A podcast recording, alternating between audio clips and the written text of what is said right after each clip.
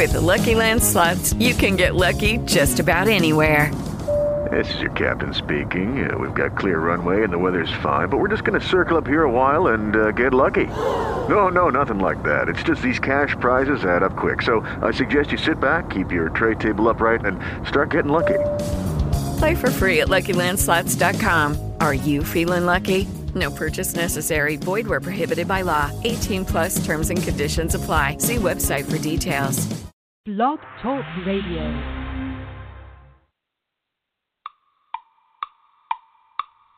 Oh, draft day comes but once a year. Each tick of the clock, the time draws near when there'll be hope for every team in the National Football League. Kiper and Boxbaum pave the way, predicting the names Kamish would say. Draftix watching every day. Who are the prospects where they play? Scouting rankings, box and trade. From mobile to Indy displays, seven rounds of fun. Whether it's Mr. Irrelevant or number one. It's the countdown to the NFL Draft.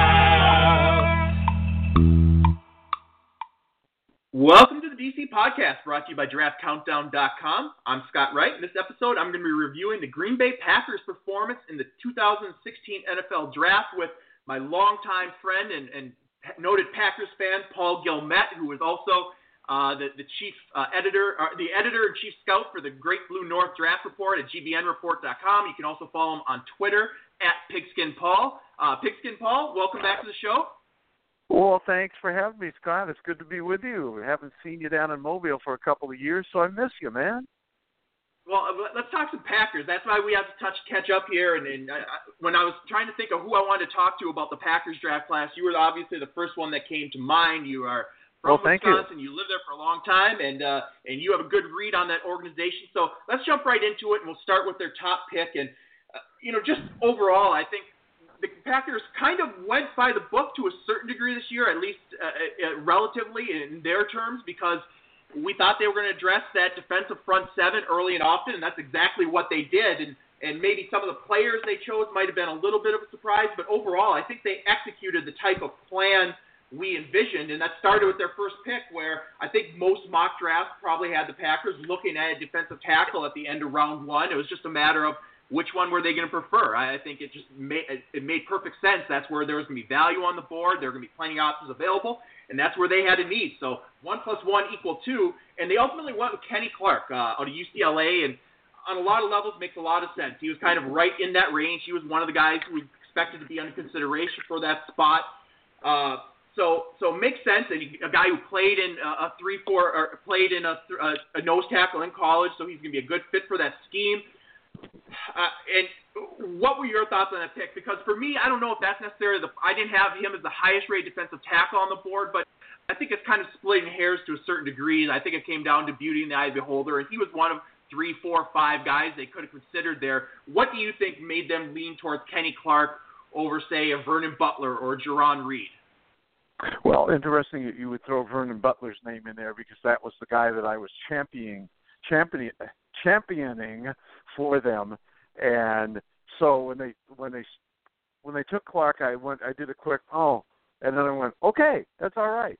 Um, I think the biggest value here, Scott, is the fact that as a as a junior in his last season at UCLA, he really for the first time in his career he showed very strong ability to get pocket pressure up the middle. He had more tackles for loss than he had had in his first two seasons combined, and I think that was of appeal to the Packers. And I think also the fact that if you look at his athleticism and you look at the numbers that he posted, I believe the other thing that is of interest to the Packers is that uh, more than any team in the league, the last stats that I show, more than any team in the league for the last two or three seasons, the Packers spend more time out on the field with only a two-man defensive line in their formation. They go to they go to extra DBs and linebackers very early in a lot of cases, and I think that is perhaps why Clark had more appeal than some of the other guys because I personally think he may be the best combination of athleticism and size, and length is never an issue for Ted Thompson on the defensive line. I'm not sure why, but it never is. And other than lacking a little bit of length, I think Clark will be out on the field almost every down because he he does show the ability which would probably translate to a two man line to get into that backfield and wreak a little havoc and put a little pressure on the quarterback. Yeah, and you know when I watched him during the season, I was initially a little disappointed because you saw he was putting up some pretty impressive numbers. You talked about how he really uh, upped his uh, impact plays behind the line of scrimmage as a junior, and I was a little disappointed just because I didn't necessarily, at least the games I watched, I didn't necessarily see that type of dynamic performer. I think Kenny Clark is a really good all-around player. I think he's a solid fit for the Packers. I think he's he's a safe pick. I don't know that there's a lot of dynamic potential there, despite those numbers.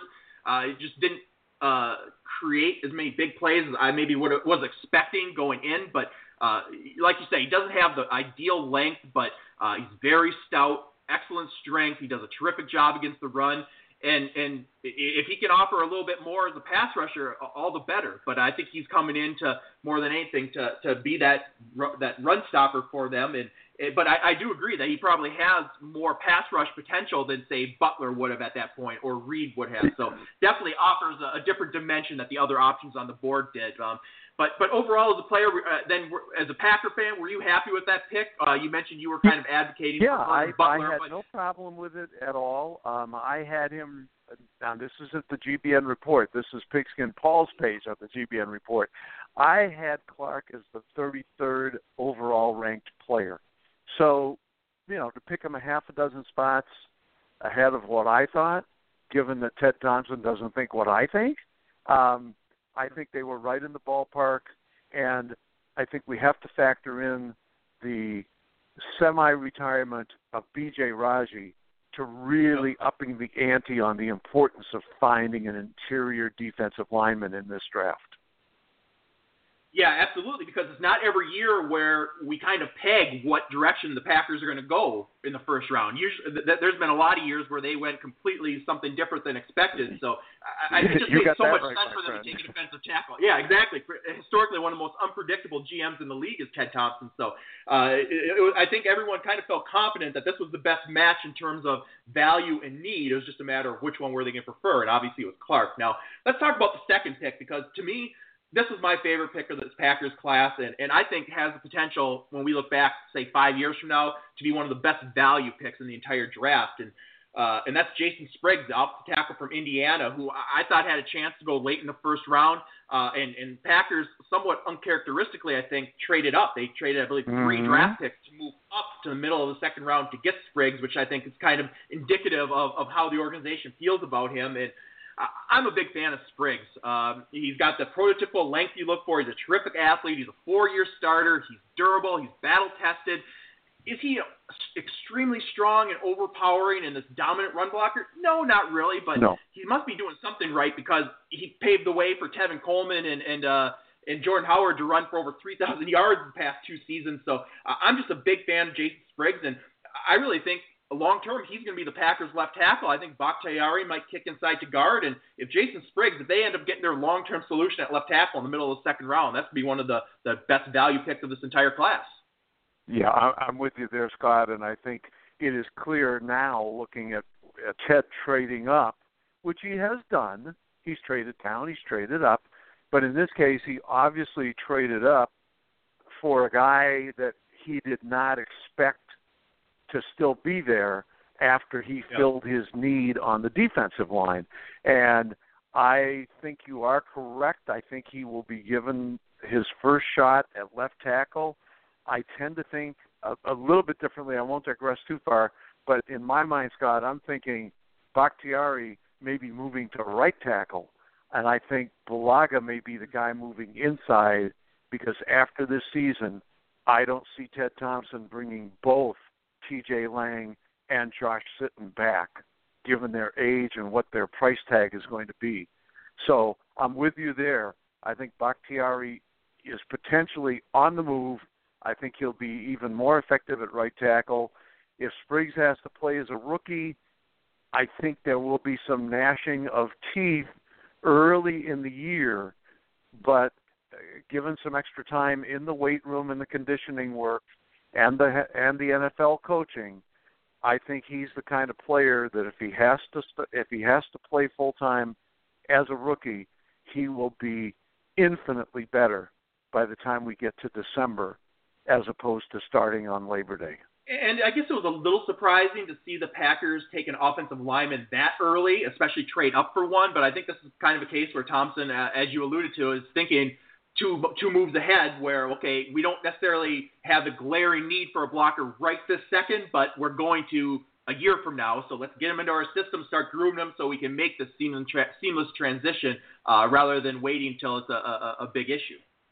And I think also, Scott, the other thing is that uh, despite all the emphasis that was put on the absence of Jordy Nelson last year to explain Aaron Rodgers' quote down season, mm. you know, by the time we got to November, the Packers' offensive line clearly had shown, because of injuries, that they did not have much quality depth, and that really was the big downfall for Aaron Rodgers and the passing attack once we got into November and December. And Ted always, almost always takes an offensive lineman. He loves those guys. Uh, my observation is that every year when we go to All Star games, be it the Shrine Game in St. Pete or the Senior Bowl in Mobile, almost every practice, the first group that Ted Thompson stands and watches is at any practice is the offensive line group. And so Ted, I think, is always looking to upgrade and or add quality depth. And I think he felt that guys like Don Barclay and a few others didn't pan out last year, and he had to go out and get some more quality, which in one way, shape, or form, whether Spriggs is the depth or Spriggs is the starter, it will it should improve the overall quality of their offensive line group. And let's face it, Aaron Rodgers is the franchise. You have got mm-hmm. to protect him, and that's what this is all about. That's exactly what I was going to say. You can never go wrong protecting your quarterback, especially one who is as good and as important to the organization as Aaron Rodgers is to the Packers. So uh, one of my probably favorite picks of the entire draft, regardless of the team, regardless of round. I think the Packers getting Spriggs there in round two. I think it was just a coup for them. Now in round three, I, I think this is a really interesting pick. The Packers went and got a pass rusher, and Kyler Fackrell, outside linebacker out of Utah State. And I, always say, even if there's a lot of pass rushers available, they go so early and often that usually by that latter part of the top 100, it's the position's usually been picked over pretty well. So I think for as long as they waited to bring in a pass rusher, I think the Packers did pretty well for themselves with Fackrell, who's a, a really intriguing talent. Uh, at 6'5", 240, he's got that prototypical length. He's a really good athlete, uh, outstanding motor, top-notch intangibles. Uh, the concerns with him, he missed the 2014 season with the knee injury.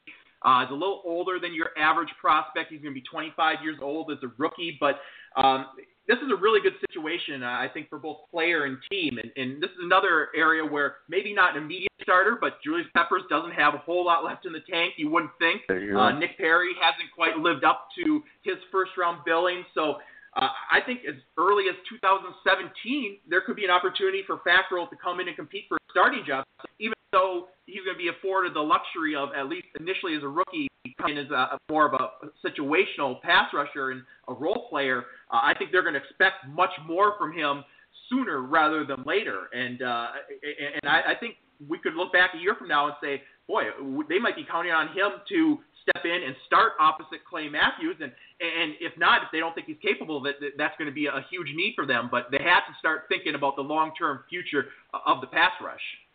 Yeah, yes, you do. Absolutely. I mean, Clay Matthews himself is not getting any younger, of course. You, you know, but I I think the other thing that this might allow to happen, Scott, depending on depending on how the roster starts to shake out and injuries, et cetera, et cetera, I could see, given that Nick Perry had his best season overall last year in a green and gold uniform, if Fackrell could impress enough in training camp, along with a couple of other guys, I could see Ted Thompson look at this and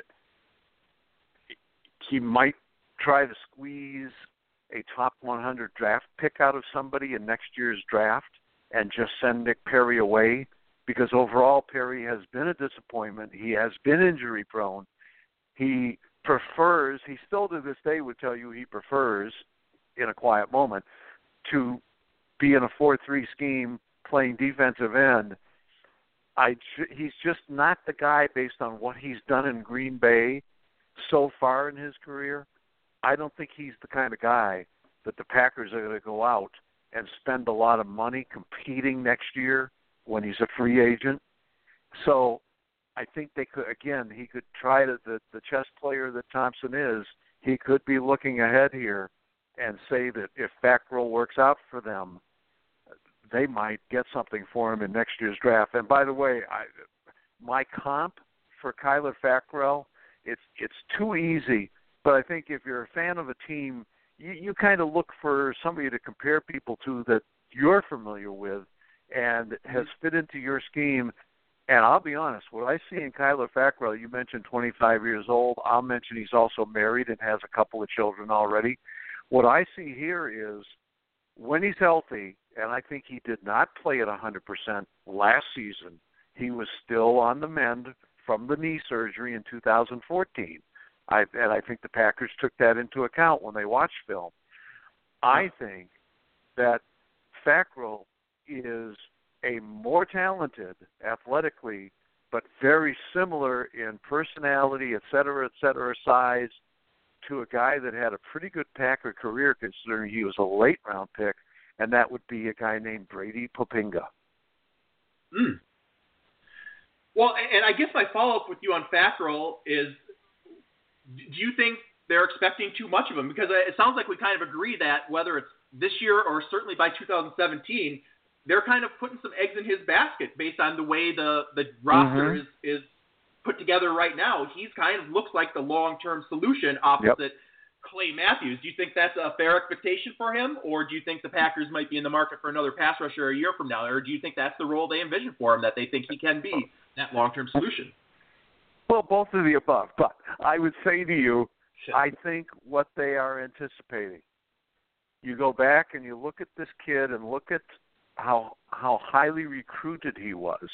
The only reason he's he was at BYU is because he's a Mormon. Um, he had many many offers from top 25 colleges coming out of high school, and if you look at his play as a true freshman and a sophomore, he you know he showed a lot, and I think what they're looking at, Scott, is I think they look at it and they say, um, you know, why should we not believe that he's still in the recovery process from 2014? And if you look at the 13 and 12 film, this guy has NFL starting potential. And the other thing that I think of is of interest, at least again going back to prior to the knee injury. In Fackrell's background, you look at his play, and not only does he have some pass rush ability, he also can stay on the field for three downs because he showed as a sophomore some very good coverage skills. Yeah, absolutely. Well, speaking of coverage skills, uh, in round four, the Packers had two picks, and they used the first on Blake Martinez, the inside linebacker from Stanford, and uh, a really productive, good all-around player. And, and leading up to the draft, there was a lot of talk. Oh, would the Packers maybe take Reggie Ragland at the end of the first round? But uh, mm-hmm. ultimately, that, that's just not their mo. Ted Thompson has consistently shown that he doesn't feel necessary to make a huge investment in the inside linebacker position, and uh, right. I think he probably played it right. I think waiting to get Martinez in round four was probably the right move for him.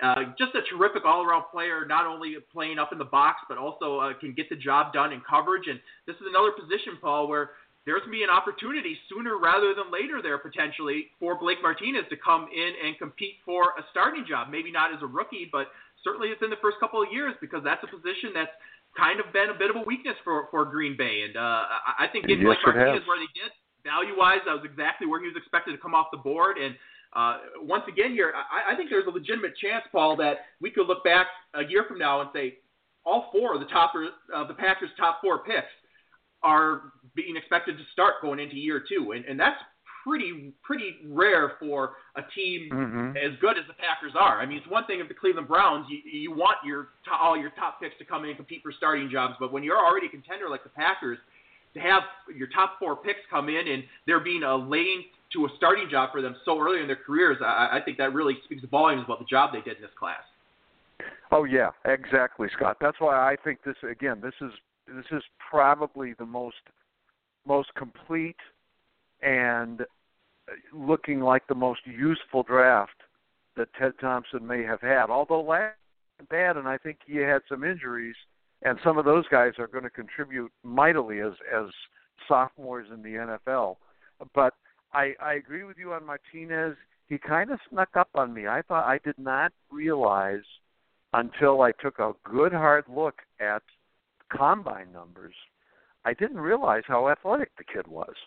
I saw him mm-hmm. as a hustler, you know, a, a smart player, but I did not realize till I saw some of the numbers out of the combine that you know he was one of the top ten all around ranked athletes at the linebacker position.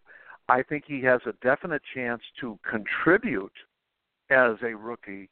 I think he has a slight chance to be a starter as a rookie. And I, Scott, my my take on it would be, I you know you can't always look coming year because some of these guys have to contribute now.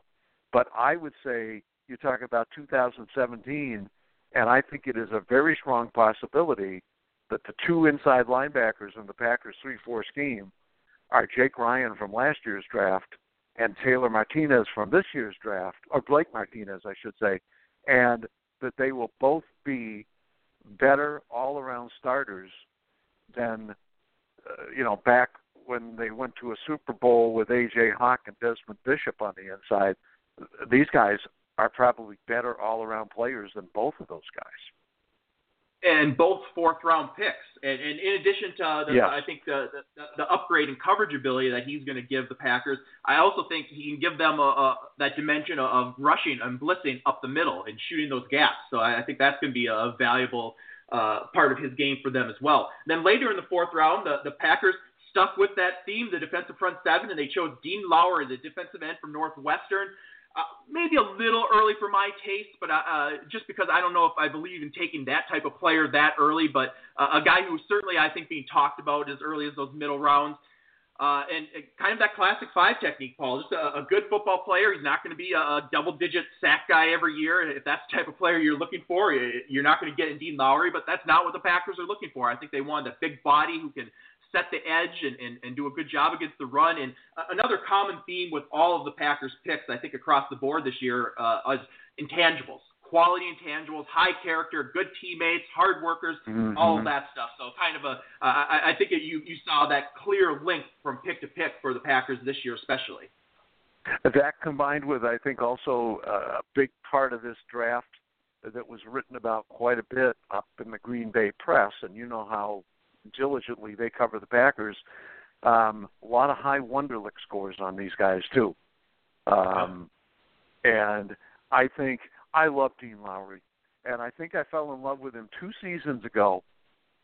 Um, when it turned out that Northwestern had a very disappointing season in 2014, but they started strong. And if you remember, that was the year that they pushed the Buckeyes, who came to Northwestern to Evanston for a game. They pushed them to the fourth quarter before they fell apart. And what I remember in that game was Dean Lowry, and I swear to you, Scott, that he spent a third of his time dropping into pass coverage from his defensive yeah. end slot. And I think he's a lot better athlete than people give him credit for, or the general public, or the general scouting community. You're absolutely correct. And I think, to be honest with you, the only reason that he doesn't generate more pocket pressure, and I saw this in practices and in the in the Shrine game where he was, and I was I was impressed. The guy has only 31 inch arms, and yep. you know Ted Thompson doesn't worry that much about length much to Mike Trgovac, the defensive line coach's chagrin. But if Lowry, the problem with Lowry is he's a hundred percent effort. He's a good athlete, and he's quick off the ball. His problem is because he does not have the 34 inch long arms. If his initial contact and his first move, the tackle, he's going to be tied up for that play. He's not going to get there with his second move because with those uh, you know pterodactyl arms, the offensive linemen tend to tie him up if they can get their hands on him. But even at that, for their scheme, and again, I'll go with this two-man line mantra that they're going to continue to use as long as long as Dom Capers is there. Um, I think Dean Lowry is another guy who's going to come in very handy for them, just like Clark, when they get to the third down and long yardage, and there's only two defensive linemen. He is athletic enough to cover a little more ground than some of the guys. Because I'll tell you, when I would watch Packer games the past few years, and you had B.J. Rushy, B.J. Raji, I should say Rushy. Yeah, right. We wish. Uh, B.J. Raji, and even Mike Pennel, who's a decent player, and once he gets off suspension, he'll contribute. Um, those guys don't generate a lot of pass pressure two man defensive line. I think Clark and Lowry both have the potential to do that. I think if nothing else, and there's nothing wrong with this late in the fourth round, the Packers picked up another guy who will be a solid part of their defensive line rotation.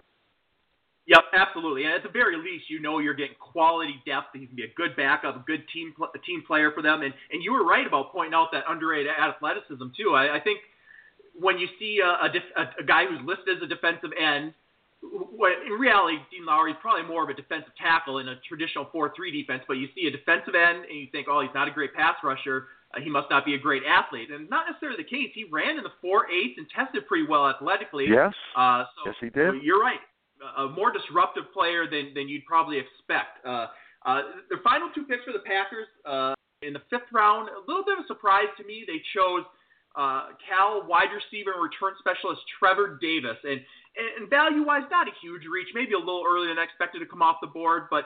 I, I guess if I were going to pick one choice of the Packers to take issue with or nitpick, this would probably be the one, simply because the, the extreme depth they have at the position. I mean, you can make a case that he he might not even crack the top five or six Packers wide receivers as a rookie. And I understand he's a talented player and uh, over six feet tall, 200 pounds. He runs a sub four four. Uh, but I think they're looking at him probably as his greatest impact for the time being, barring a huge raft of injuries, is going to be on return teams, and and that's fine. Uh, I think absolutely think he has value in that regard. Uh, the last couple of years, he averaged tw- almost 25 yards per kick return with a couple of uh, touchdowns.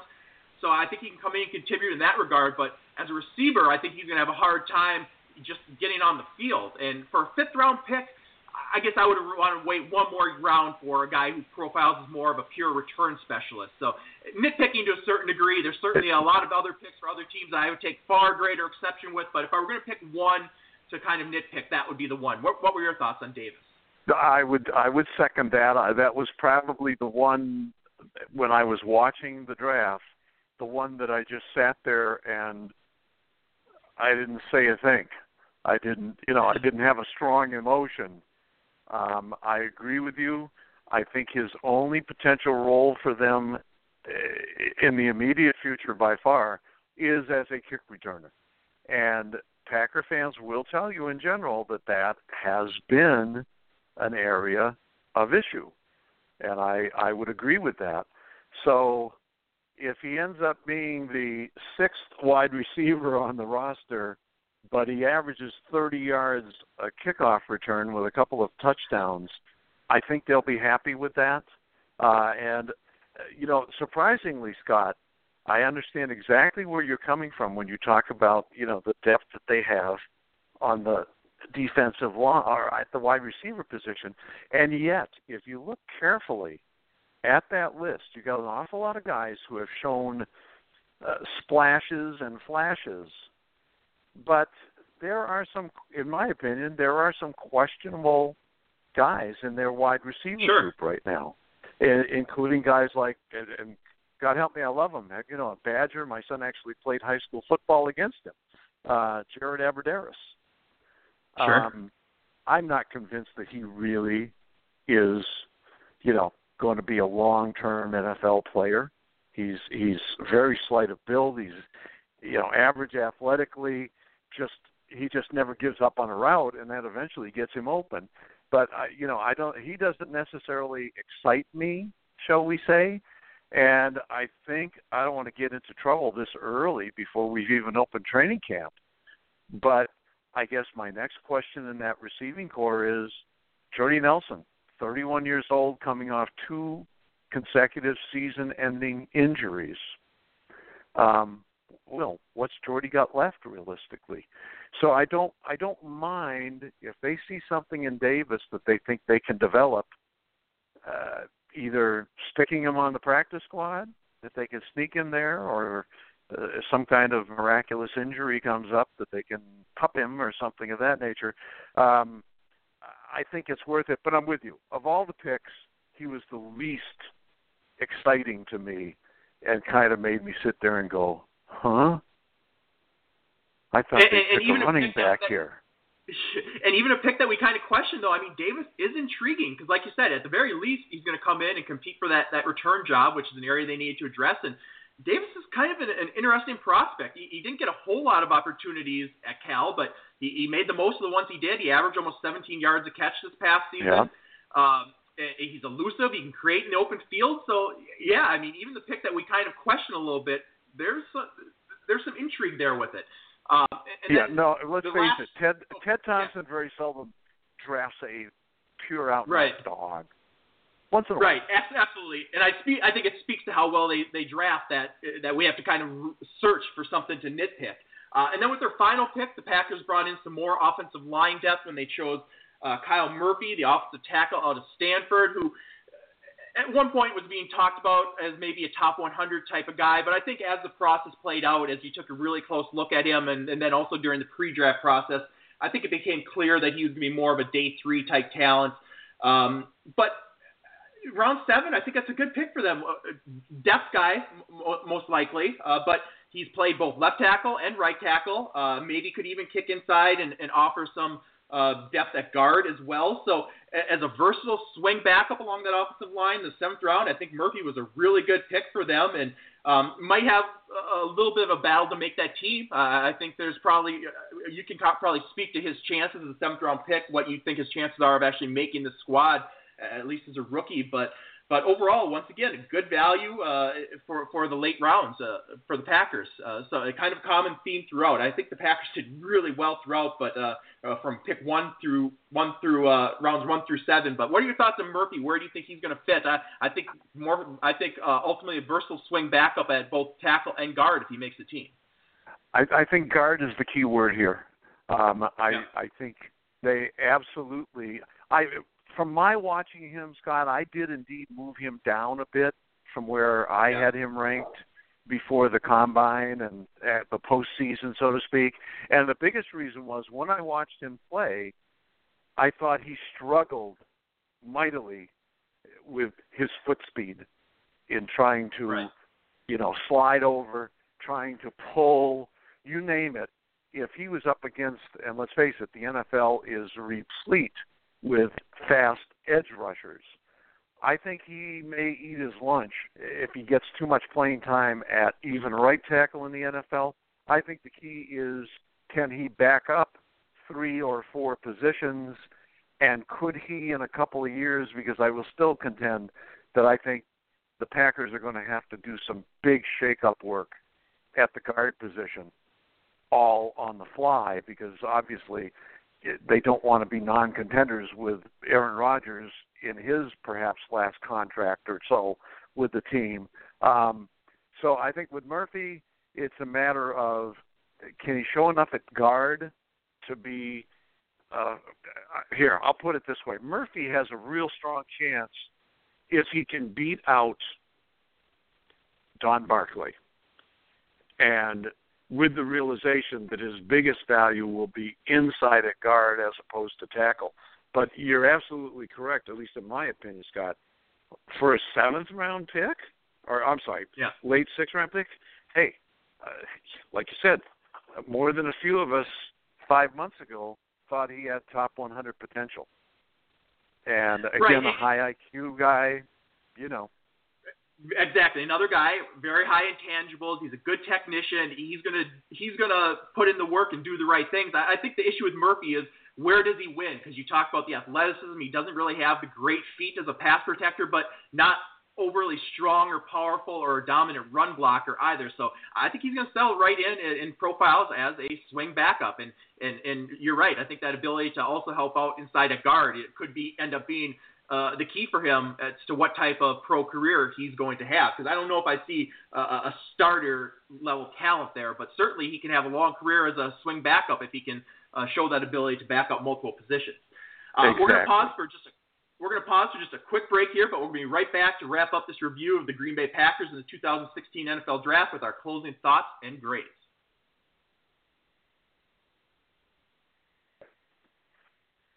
All right, and we are back. And, and Pigskin Paul, as we kind of talked about at the beginning of this, the, the Packers did a really good job of, of addressing their needs. Uh, to a certain degree, I think going into the draft, if you had made a list of their top four or five needs, coming out, I think they addressed them all. And we talked about the potential starters at defensive tackle, offensive tackle, outside linebacker, inside linebacker, and and certainly the front seven of that defense was a priority, as we expected it to be. Last year, we saw them kind of flood in the secondary. They used their top couple of picks on Damarious Randall and Quinten Rollins, my boy, one of my favorite players from that draft class.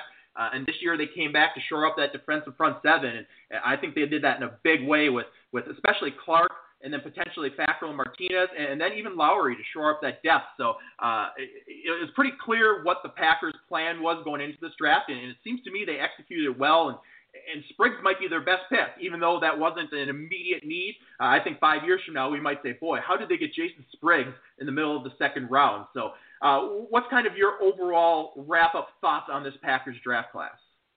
I think I think you hit it, Scott. It, it's got quality from top to bottom.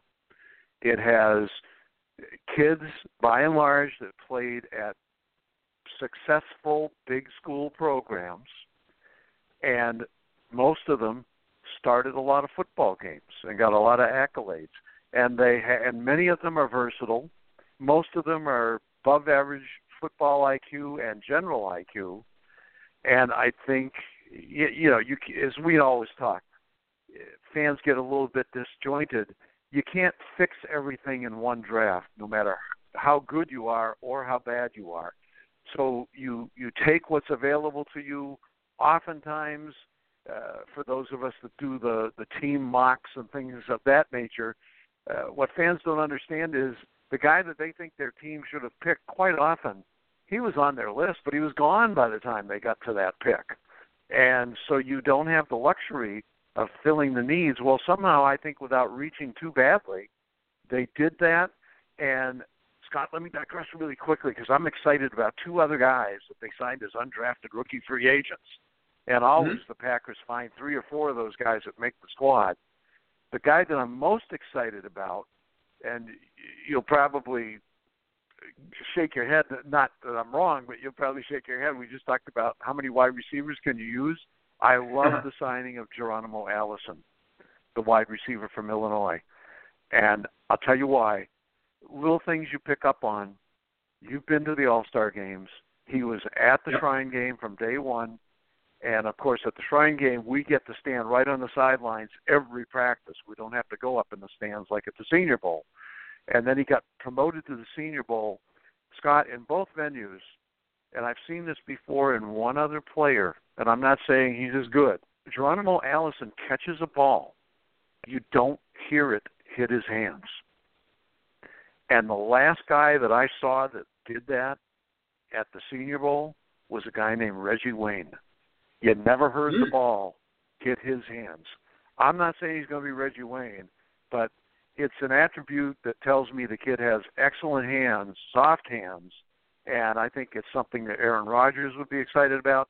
And the other guy to watch that uh, you know, that Northern Iowa has kind of become since Kurt Warner came out and surprised everybody. It's become one of the small school factories for the NFL. and Makinton Dorleant, I'm a Frenchman. Yep. Um, the cornerback from Northern Iowa, I think, has a transfer from Maryland. Chance. Yeah, there you go. I think he's got an excellent chance to make this roster, and in a couple of years, be fighting for a starting job.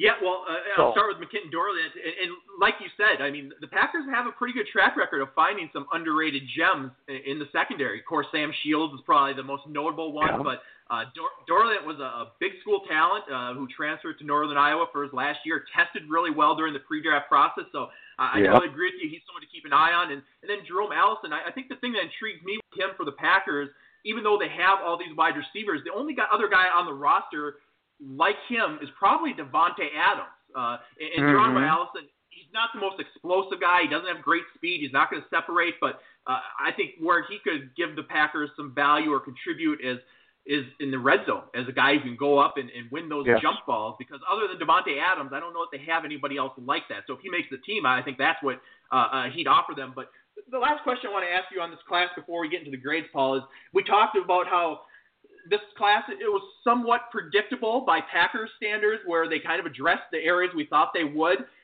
Do you think Ted Thompson was more worried about need with this draft class than usual, or do you think the board just fell in such a way that hey, we happen to find the good players at the positions where we needed help, or do you think he kind of prioritized, hey, we really got to hit that defensive front seven, come hard, come hell or high water this year?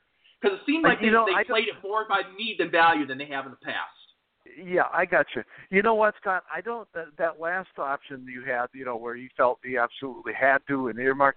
I don't think I would say I don't think Ted Thompson ever goes that far in trying to fill needs, but by the same token, it can't all be the luck that certain players just happen to fall where they wanted them to. Um, I think there was an uh, more so than a need draft, I would say something we touched on early quite often.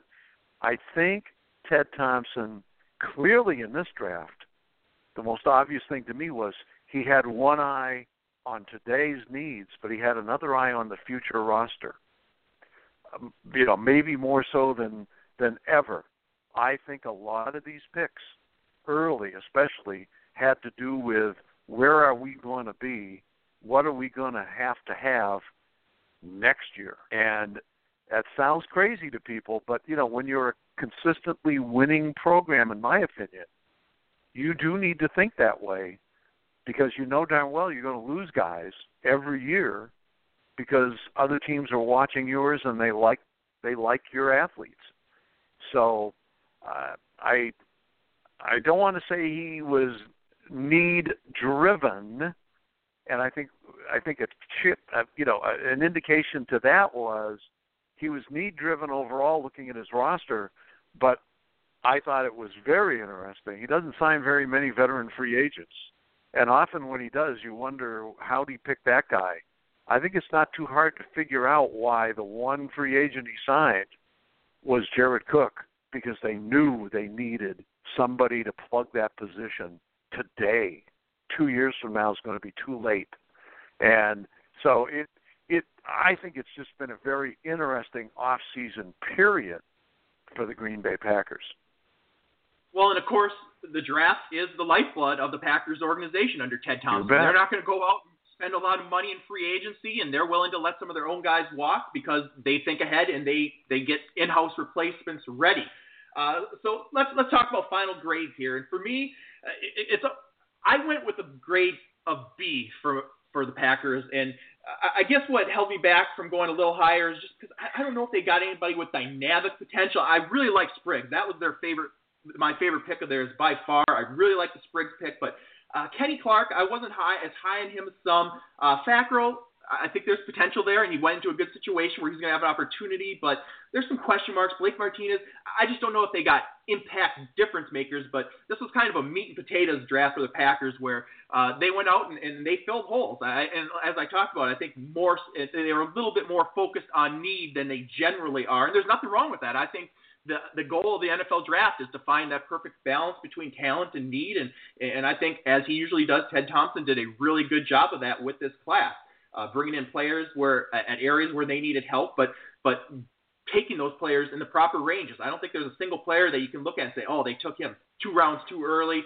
And by the same token, I don't think there's a guy you can say, oh, they took him way later than he should have been available. They got everybody across the board basically in the general range where they were expected to to be selected. So a real solid effort mm-hmm. for the Packers, and and it, it's probably not going to show it the, pay the true dividends uh, until two three years down the road. Uh, mm-hmm. But as we talked about, I think I think as many as four starters within the next year or two, and for a contender like Green Bay to get potentially four starters in a draft class, uh, that's uh, that's far more than I think even Ted Thompson could could hope for, expect in a draft. Right, right. I agree with you. Uh, probably because I'm a homer at heart, Scott. I I would you know I don't do grades, but you know I know that that's important. I think it was a B plus draft, um, and I guess I'm throwing the plus in there. And this is cheating, but to me it's not because I like to talk about the draft process, and that includes mm-hmm. the undrafted rookie free agents. So sure. I think I think these seven guys we talked about primarily would be your B, and I'll give them the plus because I see three to five guys as usual that they have signed after the fact as part of the process that I think are going to be in there and end up on the roster. And a couple of them are actually, you know, by before the season's over, they're going to be out on the field contributing, and that's about all you can ask. I I'd be shocked. I didn't give anybody an A. So, you know, I guess I'm saying I think the Packers did as well as anybody that I saw out there. And as you well know, you have to take into account that they come into the situation picking 27th roughly in every round. So, yep. 26, you know, 26 other teams get a shot to pick off your glamour guys, and then you're left, you know, you're you're there with leftovers and I think they did this year, especially what I've talked to you off the air about your beloved Vikings and my arch enemy, the Vikings, but I still like them. Um, value at the pick, and that is indeed what the Packers got this year.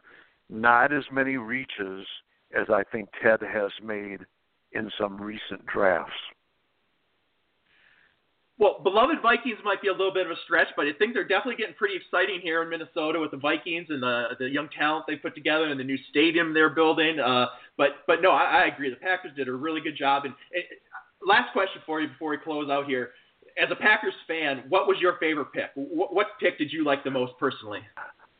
Um, actually, I just pure pick. I would say I was delighted with Dean Lowry at 130 at, at pick 137. Um, I think, like you though, if I'm looking at it and saying like it from a standpoint of potential, I was most pleased when Jason Spriggs was the guy they traded up to draft. Yeah, uh, I, I'm going to stand by that. I think a few years from now, we're going to look back and say Spriggs is one of the top value picks of the entire 2016 NFL draft, regardless of position, regardless of team. I, I think that's just a great fit all around. So, uh, Pigskin Paul, before I let you go, I want to make sure to let everybody know that they can read your stuff at Great Blue North Draft Report, gbnreport.com. Uh, can follow you on Twitter at Pigskin Paul. Uh, Paul Guillemette, thanks so much for coming on as always. We appreciate it. Well, thank you for having me, Scott. It's always a pleasure to be with you, my friend. Take care. All right, we'll talk to you soon. And with that, I'm going to put a bow on the Green Bay Packers in the 2016 NFL Draft. But don't despair, because as always, the next NFL Draft is less than a year away. Tick tock.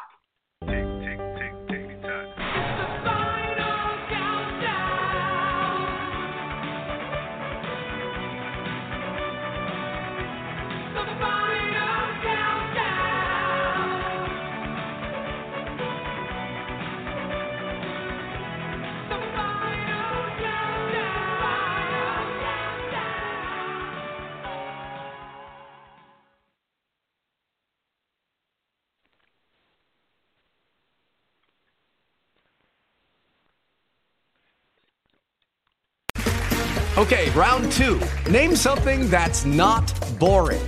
A laundry? Ooh, a book club. Computer solitaire, huh? Ah, oh, sorry, we were looking for Chumba Casino. That's right. ChumbaCasino.com has over 100 casino style games. Join today and play for free for your chance to redeem some serious prizes. ChumbaCasino.com. No purchase necessary. Full prohibited by law. 18 plus terms and conditions apply. See website for details. Tax day is coming. Oh, no. But if you sign up for Robinhood Gold's IRA with a 3% match, you can get up to $195 for the 2023 tax year. Oh, yeah. Sign up at Robinhood.com slash boost by tax day to get the biggest contribution match on the market. Subscription fees apply. Investing involves risk. 3% match requires gold for one year from first match. Must keep IRA for five years. Robinhood Financial LLC member SIPC.